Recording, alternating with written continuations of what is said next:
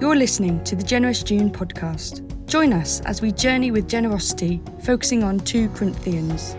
Daily reflections hosted by the Diocese of Winchester. Today's podcast is brought to us by Sheena Williams, Rector, North Stoneham and Bassett, reflecting on 2 Corinthians chapter 3 verses 1 to 6. For more information, go to generousjune.co.uk.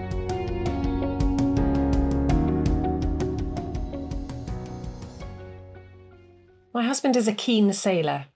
He's part of a sailing club with access to two yachts on the Hamble and is often found out on the Solent in all weathers. I, however, am a confirmed landlubber. There's not much I dislike more than sailing. I know that my husband would love it if I ever gained a qualification called competent crew. However, when I look at what is involved in gaining this qualification, a five day course on board a yacht, there is very little chance that it's something I could ever achieve.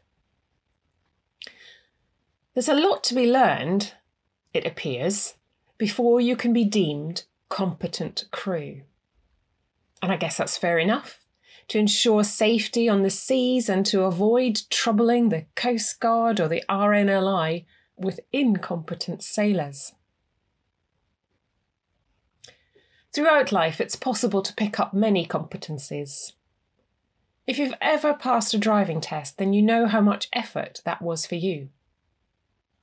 Some people spend hours practicing a musical instrument or a sport. And of course, as competence grows, so does confidence.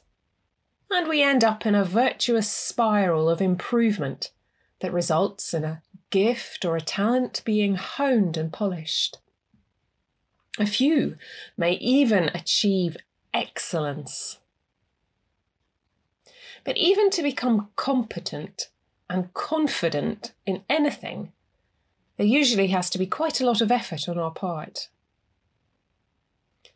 Paul writes to the Corinthian church about confidence and competence.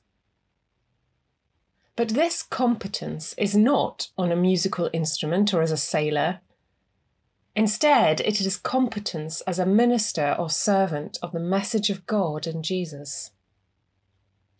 This competence and confidence does not come about as a result of hours of practice or study. Instead, it's something that's simply given by God.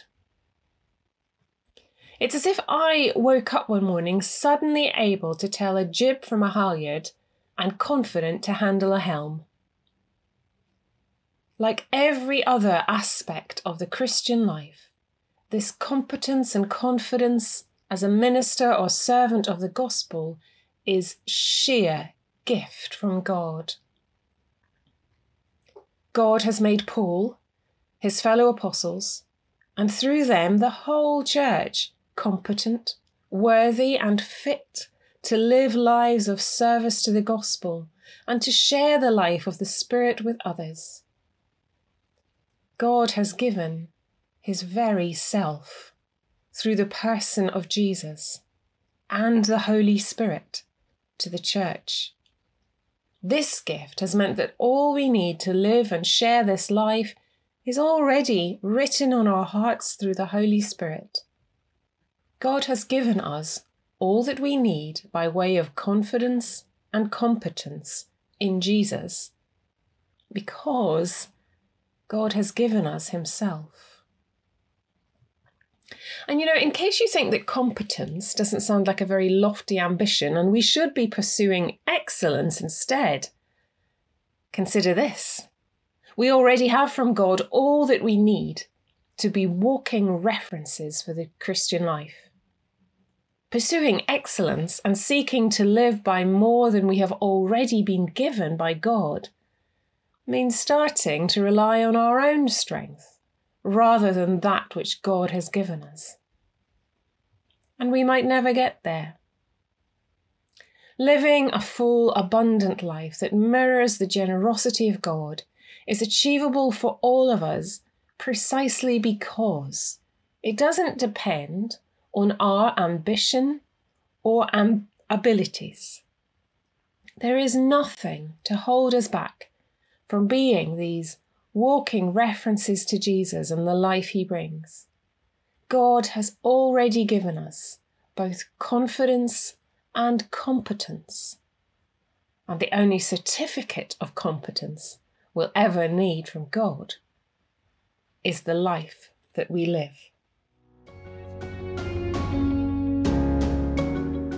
Thank you for listening to today's podcast. Come back tomorrow for another reflection and visit generousjune.co.uk.